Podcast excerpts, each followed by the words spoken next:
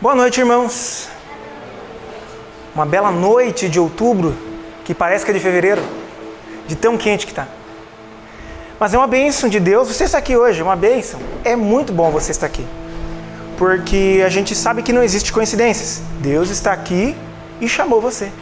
Algo lá bateu dentro do seu coração e disse: É lá, vou ouvir hoje a palavra de Deus. Não sei porquê. Podia ter ficado com o Faustão, podia ter ficado com o Fantástico, mas Deus falou comigo e disse: Vai lá, vai lá. Seja por precisar, seja por dúvida, você está aqui hoje. Isso é uma benção. E nós começamos um assunto semana passada que é sobre os dons espirituais. Se você não pegou a primeira parte, tá lá na internet. Você tem toda a disposição. E a gente falou coisas interessantes lá. A gente definiu o uso dos dons, a gente definiu para que, que serve, a gente definiu que a gente percebe o dom e não o conquista. A gente falou sobre várias coisas muito importantes. Eu desafio você a ouvir durante essa semana o que foi colocado. E hoje nós íamos avançar na lista de Corinto. Nós íamos avançar. Mas aprove o Senhor me incomodar e disse: não, tem um degrau antes. Tem um degrau antes. Antes de você avançar para a próxima lista, antes de você avançar propriamente dito neste assunto, tira um pouco do agudo só lindo para mim, por favor o agudo de todos, e daí tu muta os outros microfones. É que esse som novo requer uns cuidados diferentes. Quase aqui. Aí. Muito bom. Acho que vai melhorar um pouco agora. Som. Uh, eu gostaria que você abrisse lá em 1 Coríntios capítulo 12. Tem um degrau antes. Deus me incomodou hoje de tarde. Pronto, já estava pronto, estava relutante lá. Tem um degrau antes. Tem um degrau antes. Para você falar da lista de Coríntios, você tem que avançar um assunto antes. E a gente vai avançar. Achamos 1 Coríntios 12? Aqui ele já começa bem rural, bem chucro. Quanto aos dons, eu não quero que vocês sejam ignorantes. Começa com um xingamento já. E aí essa palavra ignorante me incomodou. Essa palavra aqui me incomodou. Me incomodou esse ignorante. Como é que eu vou trabalhar a respeito de dons com uma puxada de orelha de início do Paulo, falando sobre ignorância. Bom, mas vamos, vamos retroceder um pouquinho. Na semana passada a gente falou sobre dons e a gente falou várias coisas sobre eles. Que dons são capacidades que Deus nos dá. Deus nos dá capacidades para trabalhar na sua obra. Não podemos confundir com talento. Não podemos confundir as pessoas, elas confundem, né? Que bonitinho.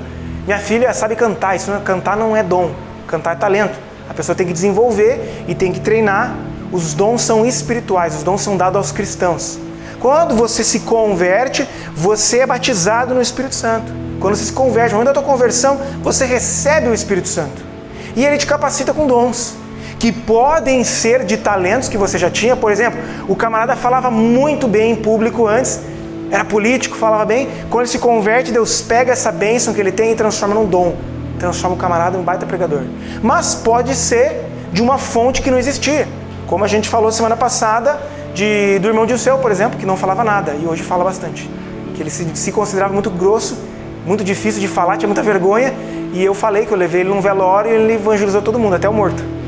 Isso é coisa de Deus. De uma fonte não sabia nada, Deus fez. E isso é importante. Então, você, dentro dos seus dons, o que eu quero que você entenda de resumo da semana passada, que você vai ter que ouvir lá para entender? Você vai perceber as capacidades que Deus te dá. É um momento muito importante na vida do cristão quando ele diz: Deus, eu quero servir, eu quero ser útil na tua obra, eu quero. E aí Deus vai dizer: Eu sei disso, estou te capacitando para você lidar com as outras pessoas. A gente falou sobre vários dons da lista de Romanos. A gente falou sobre profecia, a gente falou sobre contribuição, sobre profeta, a gente falou sobre o dom de mestre, a gente falou sobre o dom de exortar. Foi uma lista bem interessante. E a gente foi percebendo alguns dons em algumas pessoas. Então você percebe, infelizmente, há uma inversão. Hoje o pessoal conquista dons na cabeça deles. Você vai procurar os dons que você quer e você vai conquistar. Sendo que na Bíblia você percebe, Deus dá o dom para você. Você começa a sentir uma, uma vontade de cuidar da ação social da igreja, de querer que a igreja se envolva com as pessoas mais pobres e Deus está colocando em você um dom de misericórdia. Pá! Outras pessoas não estão nem aí. As outras pessoas estão em outras áreas da igreja. Mas aquilo começa a surgir em você, você ganha, você percebe, Deus dá a você. Então é muito importante isso. Só que aqui em Corinto é diferente. Porque ele vai falar o seguinte: não sejam ignorantes. E o que é ignorante? Ignorante é um cara que não conhece. É um cara que não conhece, é um cara que está por fora. Só que aí tá o detalhe, gente, se você lê a carta de Corinto, a 1 Coríntios e 2 Coríntios, você percebe que aquela igreja tinha uma inundação de dons. A igreja de Corinto era cheia de dons. Você percebe os camaradas falando em línguas, os caras profeta, você percebe os caras pregando e falando, é cheio de dons. É cheio de dom para tudo que é lado. E aí você pensa, pá, mas então essa igreja não é ignorante. Mas o Paulo fala, vocês são ignorantes, vocês não entendem nada de dom. E aí vocês mas como se eles falam e profetizam e viram, viram as cambotas da igreja? Vocês não sabem nada. E aí você vai ler a carta de Corinto e os caras são os piores crentes que você vê na face da terra. É de tudo. É gente embriagada dentro do culto, é cara, o cara dormindo com a própria mãe. Você vê cada briga, cada complicação e os caras cheios de dons. Aí vem o Paulo e fala: vocês são ignorantes. E isso me incomodou. Como pode uma igreja cheia de dons não entender nada de dons? Isso é uma aplicação muito forte para nós hoje. Não é porque a gente apresenta muitas coisas que a gente é uma igreja espiritual. Não é por, por isso. E também a gente vai trabalhar hoje uma coisa muito importante. Essa parte de ignorância, a gente pode entrar em, digamos assim, quatro vertentes que você pode pensar hoje sobre os dons. A gente está falando sobre dons espirituais. O que, que é dons espirituais? É uma das capacidades. Pega, por exemplo, a sua vida.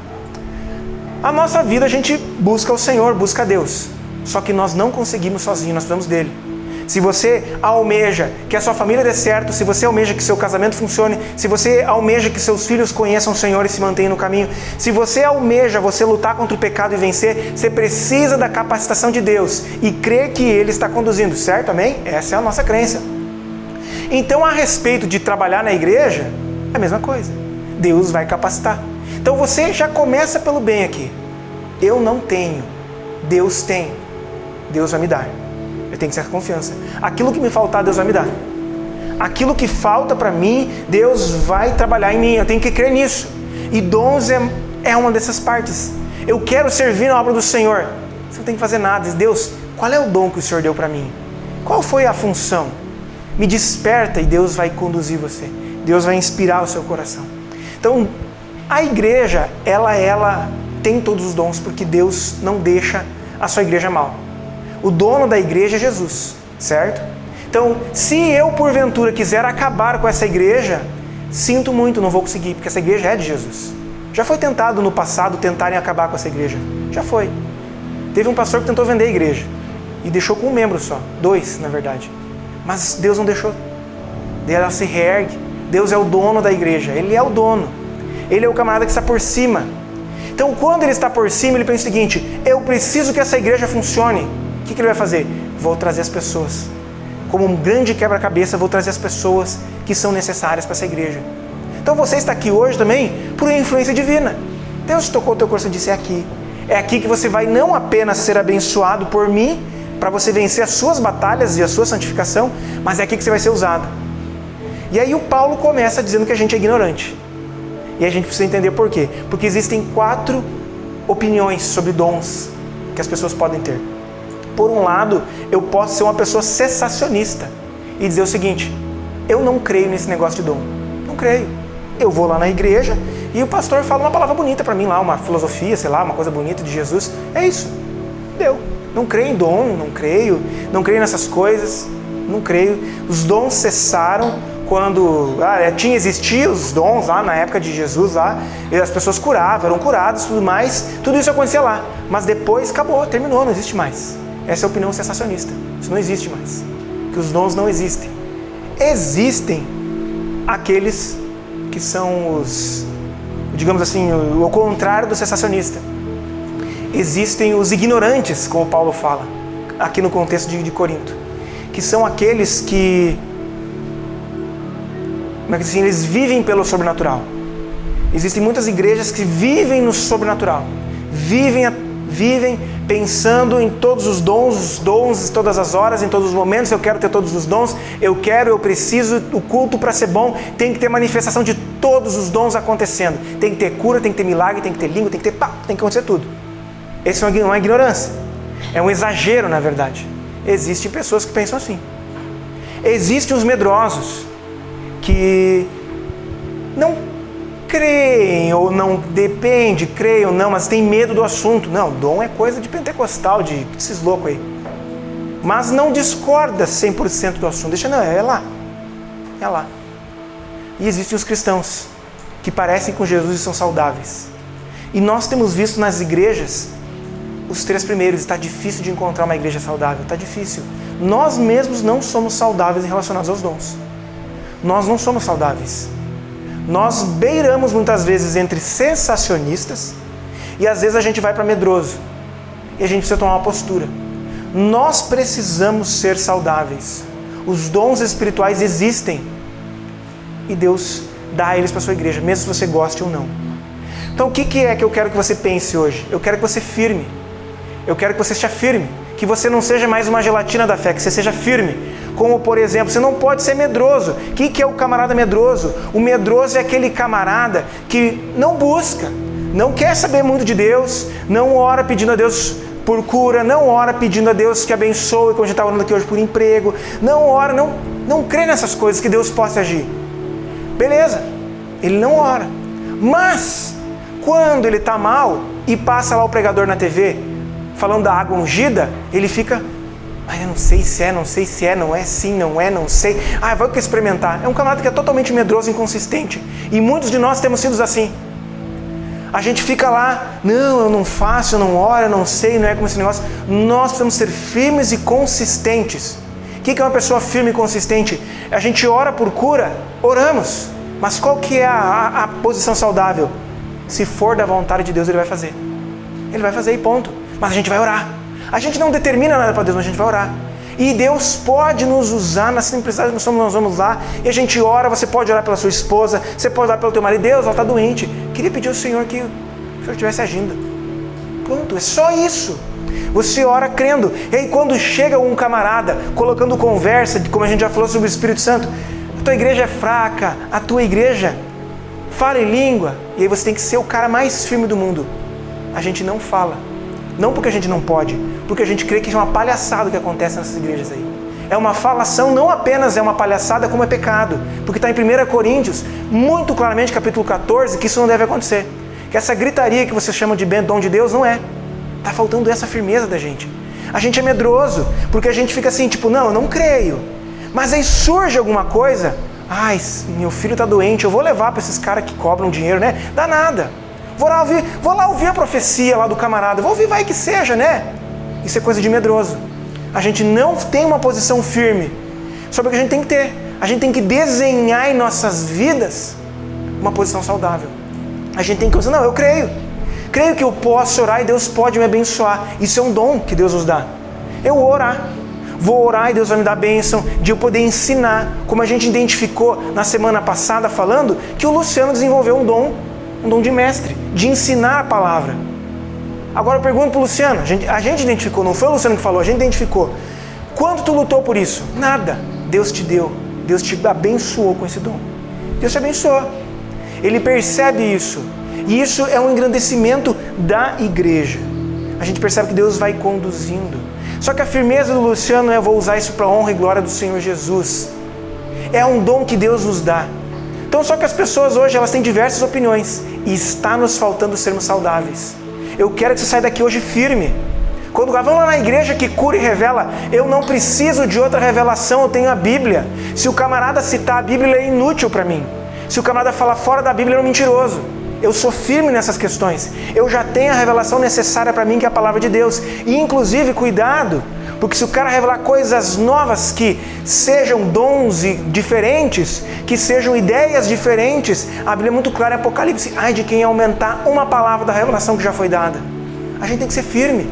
Então, quando o camarada vai lá na igreja e quer que você caia para trás, dizendo que é um dom perdido do Espírito Santo que ele esqueceu, faz esquecer uma pinóia. O Espírito Santo não esquece nada. Isso não está na Bíblia, logo é pecado. Está faltando essa opinião da gente. A gente é muito medroso, porque a gente não crê, a gente não busca, a gente não quer saber muito dessas coisas. Mas aí a gente fica doente, ou o casamento está com problema, ah, deixa eu procurar o profeta, vai que, né? A gente precisa tomar vergonha na cara em relação aos dons. Porque a gente precisa crer que eles existem. A gente não crê que eles acabaram. Então a grande pergunta hoje é: você é cristão? Então Deus te deu pelo menos um dom. Um desses vários dons que existem na Bíblia. Deus te deu um dom.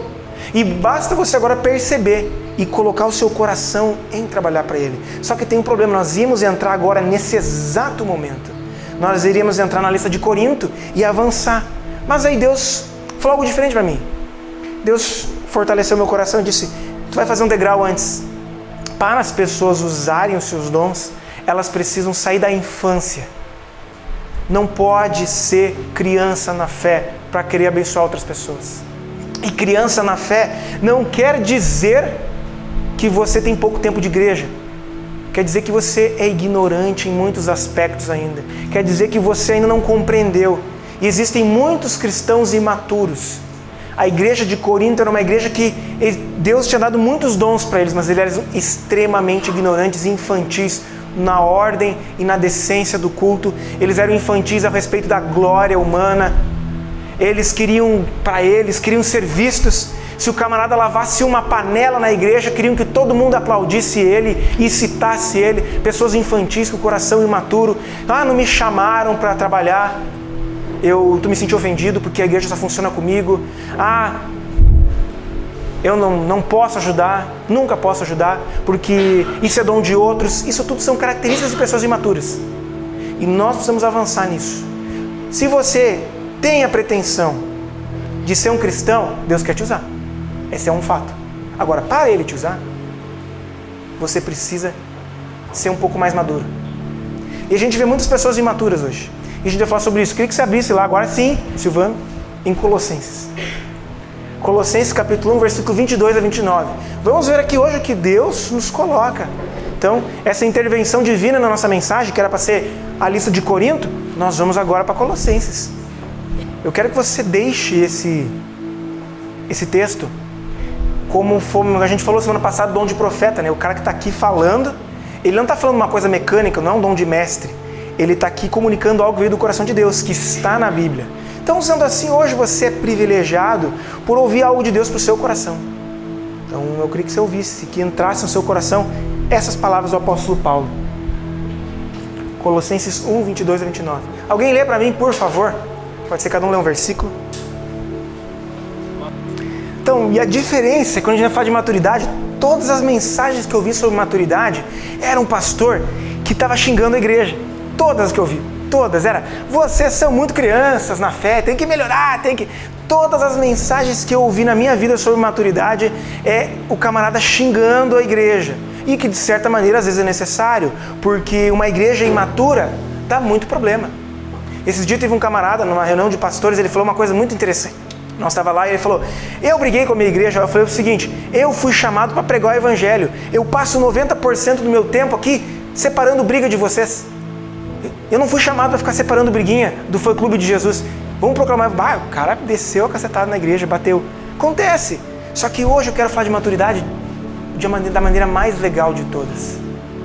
Eu quero falar de maturidade de um jeito muito legal. Quando a gente passa a se tornar uma pessoa madura, as coisas são muito melhores. É muito melhor você ser um cristão maduro. A tua vida melhora muito. Os conflitos são diferentes, a esperança que você tem é diferente. Seria mais ou menos como você pegar o irmão Francisco e perguntar para ele se ele se abala com alguma crise financeira hoje. Ele vai olhar para você com a maturidade que ele tem e dizer: Eu já vi tanta crise nessa minha vida, já baixou e já desceu. Eu tenho confiança de que as coisas vão se ajeitar. Ah, aquela serenidade é muito bom, gente. É muito bom. Ou você conversar com um camarada que está com 70 anos de casado, como o seu Emílio Dona Elci estão quase chegando lá, mas você perguntar como é que é as brigas. Ah, acontece, mas sei lá, acho que passou um tempo a gente cansou de brigar. Não tinha mais pelo que brigar, foi. E é tão bom é diferente. É muito bom você ser maduro com relação à fé, é muito bom você ser maduro em relação à igreja. Pessoas imaduras são pessoas inquietas, são pessoas sem fé, são pessoas que desabam muito fácil, são pessoas que é, quebram com tanta facilidade, são pessoas que inspiram tantos cuidados. E uma hora a gente tem que crescer. Uma hora você tem que ser um cristão forte e dizer assim: puxa vida, estou deixando para trás essa, esse, esse, esse lado, agora preciso avançar. Só que isso não vem sozinho, ou seja, tem muito senhor de idade que é imaturo na fé ainda. Tem muita gente com 10, 20, 30 anos de igreja que é imaturo, extremamente imaturo. E a gente quer ver hoje sobre as bênçãos de você ser maduro. O que, que é isso? É muito bom porque a gente vai falar de servir a Deus, então é muito bom que a gente esteja em paz, que a gente esteja novo em Jesus. Pode passar para mim, por favor. Em primeiro lugar, eu vou me ater aos versículos 28 e 29, ou até mesmo o do, do, do 22, que o Paulo vai falar a respeito de. sobre a vida dele. Você pode ver que o assunto do apóstolo Paulo, ele vai falar que ele sofre, certo? Ele está falando ali que ele sofreu muitos, muito, mas ele está sofrendo pelo quê? Qual que é o assunto do versículo 28 e 29, por exemplo? Ele está sofrendo por quem? Qual que é o empenho dele? É por quem? Para quem? E ele não é só evangelizar, ele está falando aqui a respeito assim, tipo, eu quero que os homens sejam maduros. Ali o texto que ele vai falar ali, a ideia de perfeito. Perfeito, o termo grego ali pode ser considerado como maduro. É que perfeito e maduro é muito parecido numa tradução. É assim, tipo, a pessoa está perfeita, ela está pronta. Só que para a gente entender, nós aqui hoje, é melhor dizer assim, eu quero que todo mundo se troca perfeito por maduro. Então o apóstolo Paulo está dando uma ideia eu quero, estou me esforçando para que vocês sejam cristãos maduros. Mas o apóstolo Paulo está sofrendo então por quem? É por ele? É pelos outros.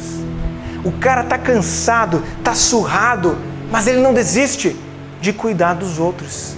Quando a gente é jovem na fé, a gente precisa de cuidado, é como uma criança pequena.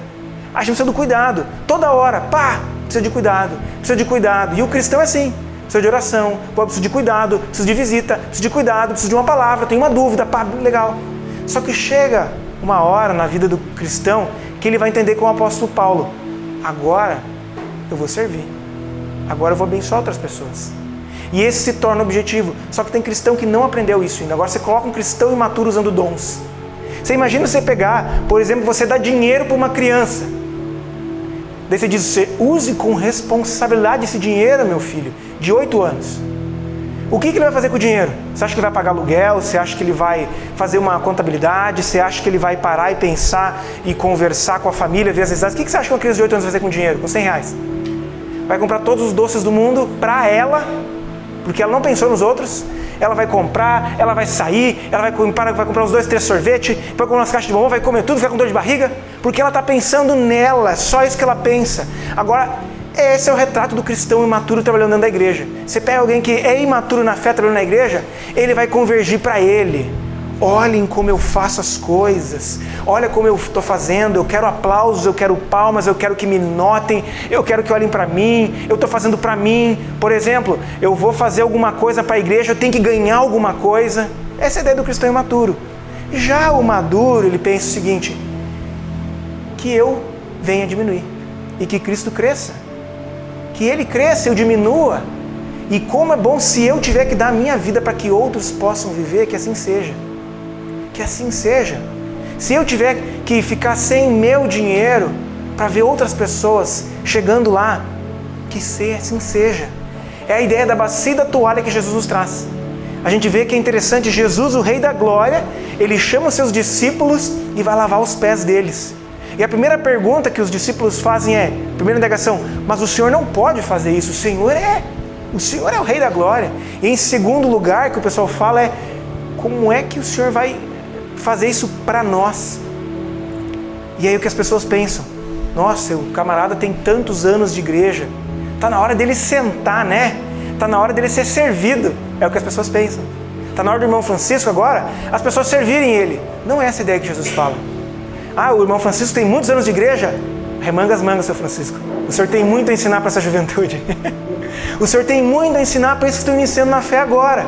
O Senhor tem muito a iniciar, o Senhor tem muito a ajudar, o Senhor tem muito a acompanhar pessoas que estão começando agora. Então você vai dizer assim: agora, ah, deu, cansei, eu trabalhei em todas as áreas da igreja, agora eu quero descansar. É o oposto da ideia de Jesus. Agora você vai fazer mais pelos outros. Você vai dizer: nossa, mas tem uma hora que eu vou cansar. O apóstolo Paulo falou aqui: ó, sofri muitos, muitos, sofri muito, mas eu não canso, porque a minha alegria é ver os outros bem. A minha alegria é ver os outros chegando à maturidade. Eu cheguei na maturidade. Eu cheguei. Eu estou bem hoje na fé. Eu não me abalo com qualquer crise. Eu tenho minhas dúvidas nos momentos de baixo, de alta, mas eu sei que vai passar. Eu sei que Jesus está comigo. Eu quero que os outros cheguem nesse patamar também. Então eu vou atrás daquele camarada que está fraco na fé. Quero ajudar ele. Quero ajudar. Quero ajudar, eu quero abençoar ele. E aí vem aqueles questionamentos de pessoa imatura: mas isso vai me custar muito tempo, isso vai custar isso, isso vai ser difícil, e, tá, tá, e o maduro, vamos lá. Eu já estive nessa situação, eu sei como dói. Eu quero abençoar. Então a maturidade é muito bom, gente. É muito bom. Não existe coisa melhor do que você servir outras pessoas. Eu pergunto a você hoje: como está a tua vida de serviço aqui na igreja? Entre os teus irmãos? Você acha que já trabalhou demais, está na hora agora de sentar e ser servido? Você quer que os mais jovens passem uma folha de bananeira para você e descansa, meu senhor, você trabalhou demais. Não é isso que acontece no reino de Deus. No reino de Deus é assim, que bom! Quanto mais maturidade, mais dá para trabalhar. Essa é a ideia do reino de Deus. Não tem como a gente usar os nossos dons de maneira imatura. Eu não quero que você seja ignorante igual Corinto. Eu quero que quando vocês utilizarem dom de contribuição, de sabedoria, de liderança, dom de profecia, de ensino, de mestre, eu quero que vocês façam isso para os outros. Eu quero que vocês façam isso com amor pelas outras pessoas. Eu quero que vocês façam isso por amor. Eu quero que você diga: puxa vida, eu estou doando muito do meu tempo para Jesus. E não tem nada de errado com isso. Está muito bem. Eu estou dando a minha vida, entregando para os outros. Eu quero que você pare e desligue o holofote de você. Eu quero que você cresça hoje e diga assim: Senhor, eu vou atrás dos outros. Eu vou atrás dos outros, quero abençoar outros. Se você se considera um cristão maduro, né? Está na hora de abençoar outros. Se você considera que, como já foi falado, não, esse negócio de aprender Bíblia para os novos, eu já aprendi. Que bom que você chegou nesse estágio. Agora você vai ensinar para os outros, então. E com alegria, com amor. Pode passar outro sinal de maturidade que o apóstolo Paulo fala. Ele quer que as pessoas sejam perfeitas é em Cristo. Existe uma diferença muito grande entre o imaturo e o maturo quando entra dentro da igreja. Não entra dentro da igreja, porque pode ser muita gente imatura que está muito tempo dentro da igreja. A pessoa imatura não entende o que é em Cristo. A pessoa imatura ela vai até Cristo. Por exemplo, vou dar um exemplo aqui. A Alessandra veio hoje no culto. A Alessandra, aqui na nossa ilustração, é uma pessoa imatura na fé. Pá, tem 20 anos de igreja, mas ela é imatura. Ela pensou hoje o seguinte quando foi para a igreja: Pai, eu estou mal, preciso ir na igreja hoje. Eu vou até Jesus. Eu vou até lá até Jesus. Estou mal hoje. Estou bem. No outro dia ela diz: Não, hoje eu estou tô, tô bem. Não sei, estou bem. Hoje eu não vou. Hoje eu estou bem. Eu não preciso. Ou daqui a pouco passa uma dificuldade. Estou precisando de Jesus. Estou precisando. Vou ir hoje. Vou, vou, vou. Vou buscar. Vai ser bom. Estou precisando. A pessoa imatura, ela entende Jesus como uma criança. A criança vai até o pai quando precisa. A criança aí pode dizer, você coloca lá a criança no parquinho, ela vai brincar. Não existe pai e mãe. Vai existir pai e mãe quando for me bater. Deve dizer, opa, pai e mãe. Ou quando ela brigou com o amiguinho, opa, pai e mãe existe de novo. Ou ela se machucou, ou alguma coisa, aí vai existir pai e mãe de novo. Enquanto ela está na brincadeira, não quer saber de mais nada. A pessoa imatura é assim, ela está bem, ela vai quando precisa. Só que quando a gente é maduro, a gente começa a perceber uma coisa chamada disciplina na nossa vida. Como, por exemplo, esse dia eu estava conversando com um camarada que falou: Ai, olha, eu. Olha, eu tenho que acordar de manhã e ter que trabalhar, olha. Ai, que saco acordar e trabalhar. Eu não sei, sabe? Eu não sei porque eu tenho, eu não sei porque eu sinto isso. Eu digo, cara, na minha opinião, você, ninguém trabalha, ninguém sem consciência, sem consciência acorda de manhã e diz, puxa vida, vou trabalhar. A minha teoria, as pessoas dizem assim, eu faço porque eu preciso. Elas se acostumam com isso. Eu faço porque eu preciso. Eu faço, eu preciso. Pode ser que tenha dias bons no trabalho, mas a maioria você vai acordar e você vai dizer o seguinte: bom, o suor do rosto, né, vou comer o pão do suor do rosto, eu tenho que trabalhar. Eu preciso, tenho uma família para sustentar, eu tenho que pagar minhas contas, eu vou trabalhar. existe uma coisa chamada disciplina. Eu faço, eu faço porque é necessário, é bom para mim. É a mesma questão ir no médico. A gente vai no médico, e isso é difícil para os homens, isso eu estou falando aqui agora é difícil. O homem só vai no médico enquanto está morrendo. E tem que ser bem morrido mesmo. Senão a gente vê. O meu pai tem uma caixinha de, de medicamento que ele compra lá. Ele, por exemplo, assim, deu uma dor de ouvido. Daí o médico receita para ele uma, uma caixinha lá de, de, de remédio. Ele usa o tratamento e ele guarda o remédio lá. Ele guarda, passa um ano, passa dois. Daí dá algum, alguma doença que seja assim, ó, de ouvido. O doutor me receitou aquela vez o remédio, eu não preciso no médico de novo. Então o pai tem remédio para tudo lá.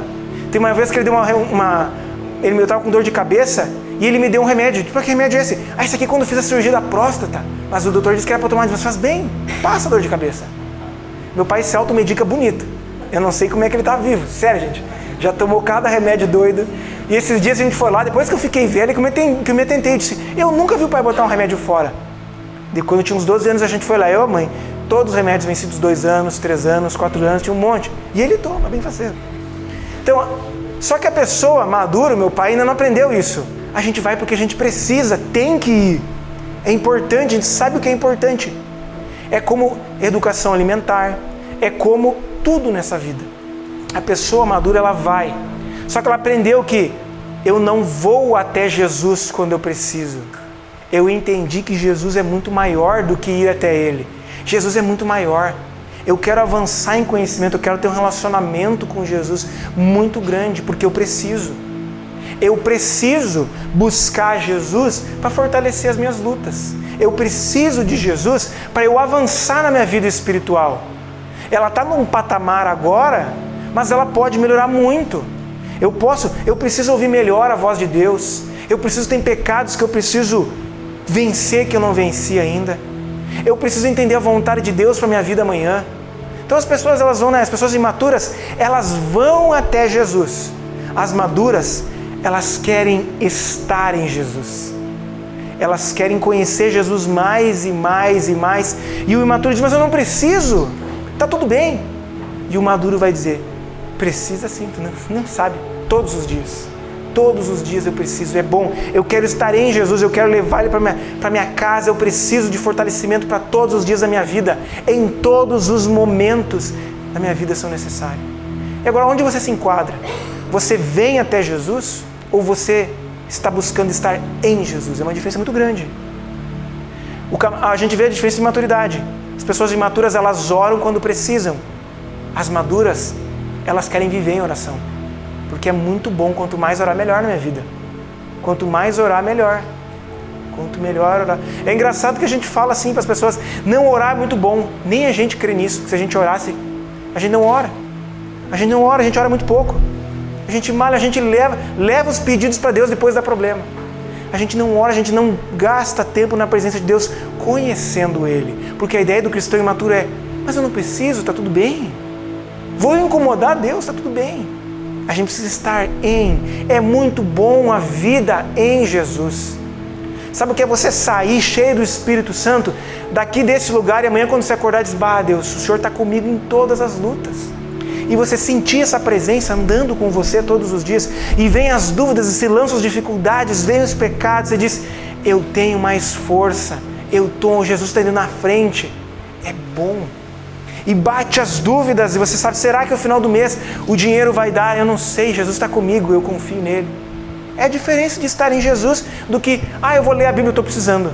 Eu vou orar, estou precisando. Ah, eu acho que eu vou ofertar para a igreja, né? Estou precisando, faz tempo que eu não oferto. É diferente, gente. A pessoa madura, ela já passou disso. Ela quer estar imerso em Jesus, porque ela sabe que é bom, mas é disciplina. É disciplina. Eu tenho uma briga muito grande com a academia. Eu nunca fui na minha vida, eu emagreci indo sem querer. Sabe assim, eu ia assim lá, me arrastado. Lá pela metade do exercício me dava um gosto assim, ah, ufa, melhorou. Nunca fui. E agora eu digo, faz bem? É excelente academia, é excelente, maravilhoso. Por que, que eu não gosto então?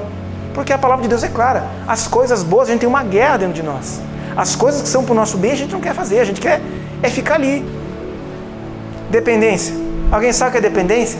É interessante que o apóstolo Paulo, você vê no versículo 28 e 29, ele fala: Quero que todos os homens sejam maduros. Estou lá me dedicando para os outros. Quero que eles cheguem em Cristo como eu estou também. Aí ele vai falar o seguinte: Eu vou fazendo com a força de quem? O que, que o texto fala? Alguém lê para mim, versículo 28 e 29. Você tem vivido as suas lutas com que força? Sabe que uma frase que eu constantemente escuto, e isso caracteriza as pessoas imaturas na fé ainda é: Eu não tenho mais força. Não aguento mais. Não aguento. Em relação ao casamento, as pessoas vêm falar comigo e dizem: Eu não aguento mais meu casamento. Eu sou crente, a pessoa é também, mas não dá mais. Não dá. Não aguento. Minha força, minha força acabou. Ou a pessoa vai falar: Não aguento mais meu filho. Não aguento. Não, não, não tem mais força. Ou a pessoa vai falar sobre os, a ideia de servir na igreja. Não dá certo mais. Eu já tentei, não funciona. E a gente vê a imaturidade por quê? A pessoa matura, ela vai dizer o quê? Eu vou lutar com a força de quem? A força de Cristo. Essa é uma força de poder inesgotável. Inesgotável. O camarada que busca a força de Cristo, ele não para nunca. Pode vir um inferno inteiro contra ele e diz: Eu me mantenho com a força de Jesus. E aí é possível você esperar no Senhor para Deus restaurar teu casamento, mesmo que se demore 10 anos.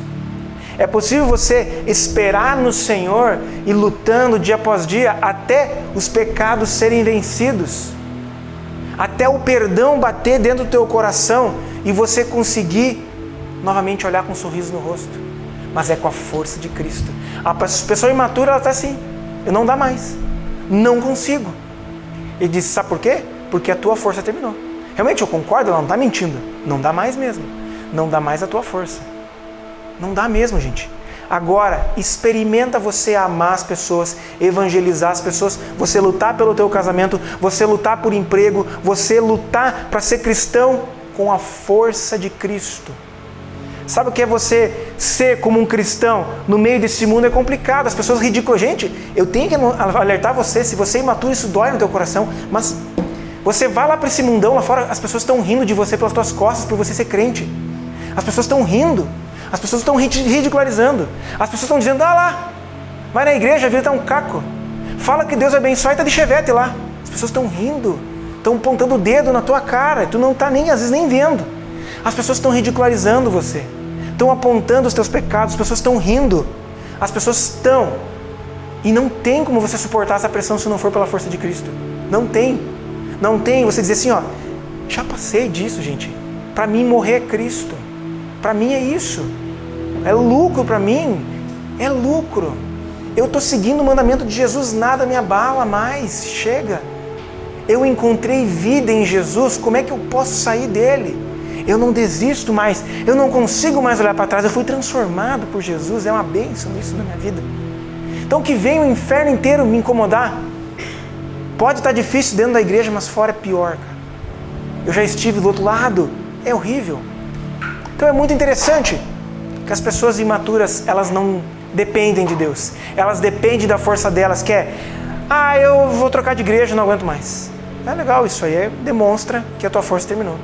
Mas eu não creio que Deus faz coincidências, até mesmo na escola de igreja. Deus não faz coincidências. Ele traz a gente onde a gente é necessário. Talvez hoje você diga assim: essa igreja tem mil problemas. Pois é, Deus te chamou, você está aqui hoje para você resolver um desses mil. Um desses mil é para ti, cara. Eu não tenho todos os dons e tem gente que não tem todos também. Ninguém tem. Agora é para ti, um desses mil é para ti. Então remanga tuas mãos e diz: Eu vou resolver um dos problemas dessa igreja. Um deles. Vou ajudar a consertar. Vou ajudar. Te desafio a isso. Então isso é muito importante. Pode passar. Por último, é interessante que ele fala algo muito importante para terminar aqui, é o último argumento. Que ele vai dizer o seguinte: Quero que todos os homens sejam maduros. Estou lutando por isso. Estou lutando entregando minha vida para os outros, na bacia, toalha, servindo aos outros. Eu gostaria que eles estivessem em Cristo, não só fossem a Ele quando quisessem. Eu quero que as pessoas dependam de Deus. Eu estou fazendo isso na dependência de Deus, porque sem Deus eu não sobrevivo, não aguento. Mas essa confiança e serenidade de gente madura é a melhor parte.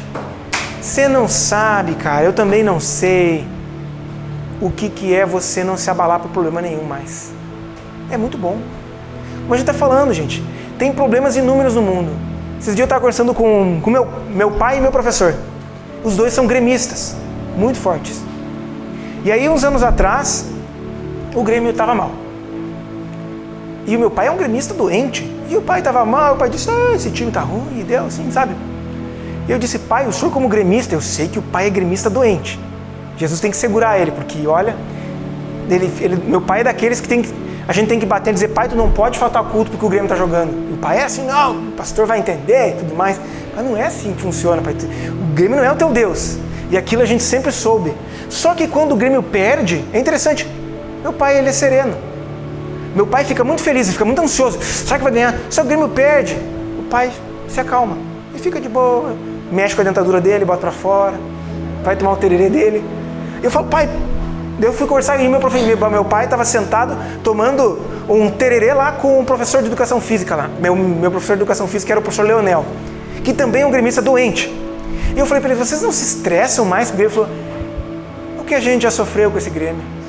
Eu não lembro qual década agora, acho que foi minha década de 70, não lembro. Ele falou: a gente perdeu os cabelos, perdeu. A gente chorava, a gente ficava bravo. Quando o Grêmio perdia, a gente ia beber, de brabo, de brabo. Aí o que, que aconteceu? Chegou os anos 80 e o Grêmio foi campeão do mundo. E aí ficou tudo bem. Depois, 95, o Grêmio estava excelente. Depois, afundou de novo. Então eu falo assim, tipo, ah, quem sofreu esses períodos anteriores, a gente tem confiança de que as coisas vão melhorar. Então essa é a serenidade da maturidade, de você ver essas coisas. E o cristão maduro, ele tem isso. Tipo, o camarada tá lá, tranquilo, Bah, a igreja aconteceu um problema lá, o pastor, meu Deus, caiu adultério. Bah, meu Deus, quebrou a igreja, metade da igreja foi embora e o maduro está lá. Já passei lutas, já passei. Já veio e voltou e aconteceu. E o imaturo, meu Deus do céu, Deus não existe, está vendo uma grande farsa, é tudo uma grande mentira. Vamos rasgar a Bíblia. Teu irmão lá que está em pecado, meu Deus, o cara canta um louvor lá, meu Deus do céu. Ele caiu, vi ele fofocando. Acabou, perdeu. Acabou o mundo, o mundo não existe mais. E o maduro diz: vida que segue. Jesus continua lá, Deus continua lá. Já vi homens descerem, vi homens levantando e vi Deus no controle de todas as coisas. Eu não preciso mais me estressar. Eu sei que Deus está cuidando. Então tive tempos muito bons na minha vida onde parecia que tudo dava certo. Meu, financeiramente tudo me dava bem, parecia que Deus estava comigo. Mas teve períodos Parecia que Deus estava a um quilômetro de distância. Minhas orações batiam no teto, estava tudo ruim. E eu me desesperei, depois passou. E aconteceu de novo. A maturidade traz uma confiança muito boa na nossa vida. Quando vem tempos difíceis para o homem maduro, ou para a mulher madura, ele diz: vai passar. Jesus cuidou, Jesus está Jesus tá na frente. Eu já vi Jesus outras vezes, já vi situações piores. Jesus estava lá e nunca deixou de estar. E nós precisamos muito disso, gente. A nossa vida é muito melhor sendo maduros. A gente está perdendo tempo correndo. É como você vê uma criancinha aqui. Esse dia eu falei com o adolescente, ele, é, meu Deus, o mundo acabou. Eu fui lá, falei pra guria que eu gostava dela, ela disse que não gostava de mim. Nunca mais eu vou amar. O mundo terminou, acabou, sabia. E a gente que já passou por isso diz: se tu soubesse que vem pela frente, daqui a pouco tu vai encontrar, mas vai se acertar, tu nem está se perdendo o cabelo. Essa é maturidade. Então a pessoa fala: Meu Deus, eu oro, faz um mês que eu estou orando e Deus não me respondeu. Ih, querido, tranquilo. Pode ser um ano, pode ser dois, mas Deus vai te responder, tem que confiar. Então nos falta isso, gente. Nos falta isso. E essa é, para mim, a dificuldade que a igreja de Corinto tinha. Eles eram muito ansiosos e queriam tudo, queriam e faziam, revirava a igreja de cima a baixo. Mas eles estavam ignorantes totalmente ansiosos, errados, carnais. E essa é a maior definição de maturidade. O cara maduro, ele é espiritual. O cara imaturo, ele é carnal, ele tem que ver, ele tem que sentir, ele tem que estar tá ali. E você é um carnal ou você é um espiritual? Quem você é? A igreja de Corinto era extremamente carnal. O culto tinha que, ser, tinha que ferver, tinha que estar tá bem. Ah, eu fui no culto, não senti Deus hoje, acho que Deus me abandonou. Não, cara, isso é coisa de gente, gente carnal. Ah, eu pequei, eu acho que Deus não vai me, não vai me aceitar de novo. Ih, querido, Deus está lá, cara, a Bíblia está lá, Ele vai te aceitar sim, confia. Só que isso, a maturidade, não é um chamado para descansar. Porque às vezes o pessoal fala: Não, agora eu já trabalhei muito por essa igreja, agora eu quero ver os outros trabalhando. O chamado à maturidade é o contrário, é dizer: é, esses novos precisam de alguém para guiar eles. Esses novos precisam. Os imaturos precisam de alguém. E é essa função dos maduros. Arremangar as mangas, cuidar de gente, orar com eles, exercer os teus dons. A pessoa madura vai perceber os seus dons. Bom, Deus me deu um dom muito maravilhoso, um dom de serviço, no qual eu sirvo a igreja com todo o coração. Pai, Deus me deu um dom maravilhoso, que é de exortação. Eu tenho uma habilidade, eu já percebo, eu sou maturo, não é para glória minha, que eu sou bom conversando com as pessoas. As pessoas elas se abrem para mim, elas têm confiança em mim. Vou usar isso para a glória de Deus, vou usar meus dons. Agora mais do que nunca precisa. Então a pessoa imatura está sempre cuidando. Tu viu quem não estava na igreja, quem estava? Meu Deus, a igreja está bem, a igreja está mal. Meu Deus, que pavor. E o maduro diz: Já vi gente sair, já vi gente entrar. E Deus está no controle de todas essas coisas. Para a gente continuar a falar sobre dons, você precisa amadurecer. Para você avançar na tua vida cristã, você precisa amadurecer. Para você vencer as tuas lutas, você precisa amadurecer. Você precisa hoje servir os outros. Você precisa hoje estar em Jesus. Você precisa hoje depender e você precisa confiar. Amadureça hoje um pouco. Melhore a tua vida cristã. Deixe esse pavor, essa correria, essa ansiosidade para os imaturos que estão crescendo ainda. Seja você um maduro hoje. Cresça. Evolua com Jesus. E você vai perceber que é muito bom a vida estando maduro. Você vai perceber o seguinte, meu, como eu perdi os cabelos, que às vezes talvez hoje pouco tenha, por causa de coisas que nem mereciam tanta atenção. A gente precisa ser maduro na fé. Trabalhar pra caramba para Jesus, dependendo dele, mas confiando que o que faltar ele vai dar. A gente precisa disso urgentemente. Só que esse é um chamado para as pessoas que também têm bastante tempo de igreja e são considerados maduros. Avancem. Arremanguem as mangas, trabalhem com o apóstolo Paulo. Mas eu estou cansado. Paulo se quebrou pelos outros. Paulo deu a vida dele, ele morreu pelos outros. E diz para mim: esse é o chamado do homem maduro. É fazer tudo isso para a glória de Jesus, para que outros possam viver, saindo desse mundinho. Eu queria que você fechasse seus olhos hoje. Você fechasse os teus olhos hoje e dissesse: Deus, Pai, misericórdia, Deus.